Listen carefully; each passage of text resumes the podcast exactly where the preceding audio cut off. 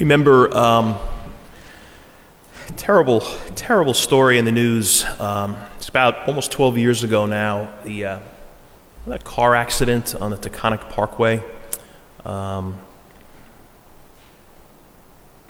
eight people, eight people were killed. Um, woman who was uh, driving the car, her daughter was in the car. Um, her three nieces were as well. I think they were in the back seat. Um, they were all killed. She was driving. She was driving the wrong way on the Taconic Parkway and uh, hit head on with another car. Three people in that car were killed. Um, to make it worse, um, toxicology reports came back and determined that she had been drinking, and there were drugs in her uh, marijuana in her, in her system. So it just um, it's a remarkably tragic story. Um, the three sisters, the, the nieces, they were from uh, Floral Park, which is where I'm from. And I didn't know them or their family, but I, we knew a lot of, I had a lot of mutual friends. So I went to the funeral, which I'll never forget. Um, it was kind of surreal. It was awful. It was uh, five coffins uh, in the church couple of weeks after that, um, a friend of mine, who was a friend of the mother uh, of these three little girls, uh, she called me, my friend, and said, uh, asked me if I'd be willing to, to meet with the mother and speak with her a little bit. Um, and I remember I said, yeah, I said, sure. Uh, but I remember being like almost terrified at the prospect of that. Just like, what was I possibly going to have to say. Um, and this was, without question, the worst, the most tragic situation I had ever encountered as a priest. Um, all of her children, all of her kids had died. And I remember meeting with her, Jackie, uh, her name, the mom. She just she didn't really want to live. She was very honest about it and very kind of sober and was thinking, like she was, it wasn't like she wasn't making sense or anything. She was just in such pain. I remember her saying to me, uh, as soon as she would wake up in the morning and kind of come to consciousness, she'd be reminded of what had happened and just like couldn't couldn't bear it. Um, anyway, we, we, we met for I'm thinking maybe about an hour or so, and and we agreed that we'd meet up again and I remember that, that one, the second meeting, going in with a little bit more of kind of a, I guess, an agenda after having met with, with her the first time. Um, and it was a very simple agenda. Um, number one, it was like, you know, you don't, you don't need me to tell you that you're never going to really get over this. Like, of course, of course, you'll never really get over this. And you don't need me to tell you that, that the pain will, will never completely go away. Of course, it'll never completely go away. You lost, you lost your little girls. Um, but I said to her that eventually you will, you will start to feel better. Um, I said, I don't know when, I don't even know how much better but it will start in time, over time, to get better. Um, and I said, the reason I knew that is because it's what we believe. It's what we believe as Christians. Like it gets better. That's what our faith tells us. And I think it's also what life, experiences we have, they tell us that too. You don't ever get over it, and the pain never fully goes away, but it gets better. Um, Good Fridays don't last forever. They often last way more than a day, but they don't last forever. And I remember telling her that, and I'm saying it now probably with way more confidence than I had when I said it. Um, I remember when I said it, just like the look on her face was like, part of it was like she wanted to kill me. Like, you, you got to be kidding. And I think it was also like, you know, how would you know? How would you even have a clue as to what I'm going through? Which I didn't. But I didn't have to. Because this isn't about what I have experienced. It isn't even about what I believe or what I, what I know. It's what we believe as a people of faith. And she, she was talking to a priest. So I was going to tell her what we believe. Um, you know, and at that point, in that moment, like the thought for Jackie, the mom, of like feeling better, it was like unthinkable. But it's what we believe, it's what our faith tells us.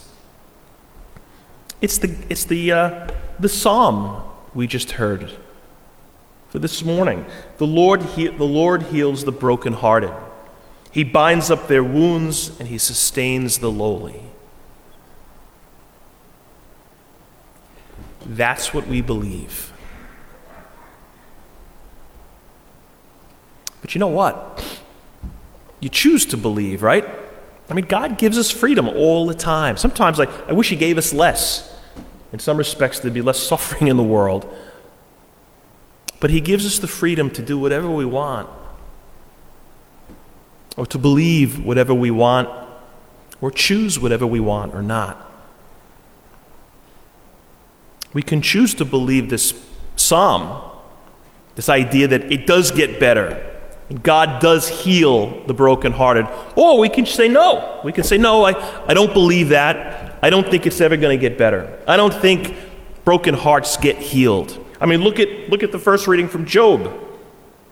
Look what he says about heartache and sorrow. He says, this is all in, in one little reading. He says, Life is a drudgery. I feel like a slave who has no rest. I've been assigned misery. I can't sleep. He speaks of restlessness. I have no hope. I'll never see happiness again. That was, that was one unhappy camper right there. He had good reason to be unhappy. He had a, as the story goes, he had a terrible life. Terrible, ridiculous degree of tragedy came his way. And he chose this route, this response slavery, misery, hopelessness. And then you get this gospel. It's not a coincidence that we got the two on the same day. You get the gospel here where everybody who is heartbroken, everybody who's hurting, is running to Jesus. And he's healing them like crazy. You name the struggle, he's making it go away. It's a choice. I think that's what it comes down to. We can't control tragedy, we can't control heartache, but we can't control the, the response. That is in our court. That we can choose. And I think it comes down to this it's either Jesus or Job. Here's two different responses to struggle. I take the Jesus approach, where there's healing and hope, or I go with the Job approach, which is misery and slavery and hopelessness. I was at a funeral yesterday in Brooklyn for. Uh, my second cousin is my dad's, uh, my dad's first cousin. Her name was Noreen, and uh, she's a great lady. Um, her husband died about two years ago, and she's had it rough the last couple of years. She, uh, she herself has had some pretty, had pretty serious health concerns even before her husband died. So it's been a long couple of years for her. She's got three kids, uh, I think nine grandkids. And they just loved her. Um, it was so great to see at the wake, hearing, I met with them, to hear them just talk about their mother and, and their grandmother, these, these uh, grandkids. They just, she was such a huge part of their life. Um, she was never really like the loudest person in the room. She never really looked for the spotlight. She was always there, though. That's what the kids said about her. Even me as a, as a, as a cousin. I, that, would, that would sort of be my take on her. Obviously, much more from a distance, but She was a really great person. It was so good to hear adult kids and, and mostly adult um, grandkids just speak with such love for this central person in their life.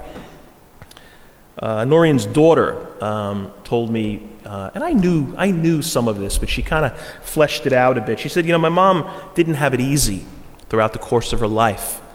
Certainly, the end was tough, um, but early on, it was difficult as well. She had a great life, but she had a tough life. Her father died when she was 20.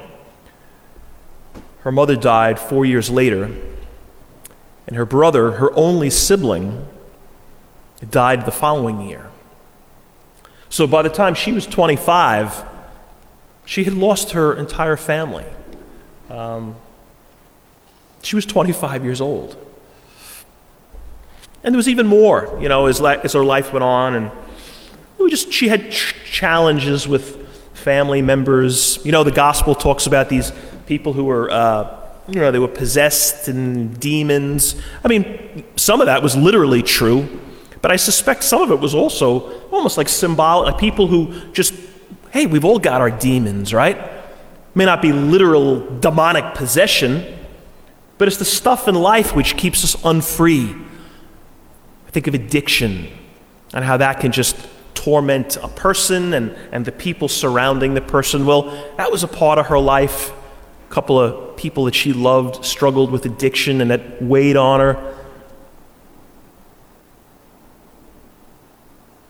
She didn't have it easy. But her faith never wavered. If anybody, in a sense, had a right to choose Job, in some respects it was Noreen, but she just didn't. She always chose Jesus.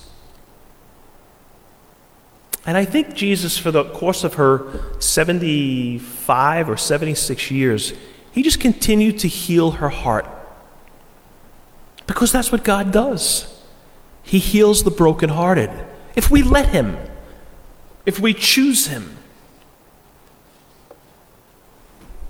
It's a really cool song. Um, this guy, Matt Maher, is a uh, Catholic songwriter, musician, great, really great contemporary stuff. Fact, we, we play a lot of his, uh, his music here. He's got this song, and it's called Come As You Are. Just listen to a couple of these lyrics. Come out of sadness from wherever you've been. Come, brokenhearted, let rescue begin. Come find your mercy, O sinner, come kneel. Earth has no sorrow that heaven can't heal. There's no rest, oh, there's rest for the weary, rest that endures. Earth has no sorrow that heaven can't cure. It keeps repeating that line Earth has no sorrow that heaven can't cure. I mean, I think that's what I tried to say to that grieving mother 12 years ago the songwriter said it way more eloquently than me, but that's what I was trying to say. Like, you will come through this. Earth has no sorrow that heaven can't cure. It is this psalm. The Lord heals the brokenhearted and he binds up their wounds. It was my cousin Noreen. It's our choice Jesus or Job. That mom who lost the three girls. Five years later, she had another girl. Guess what they named her? Faith. Baby Faith. The Lord heals the brokenhearted.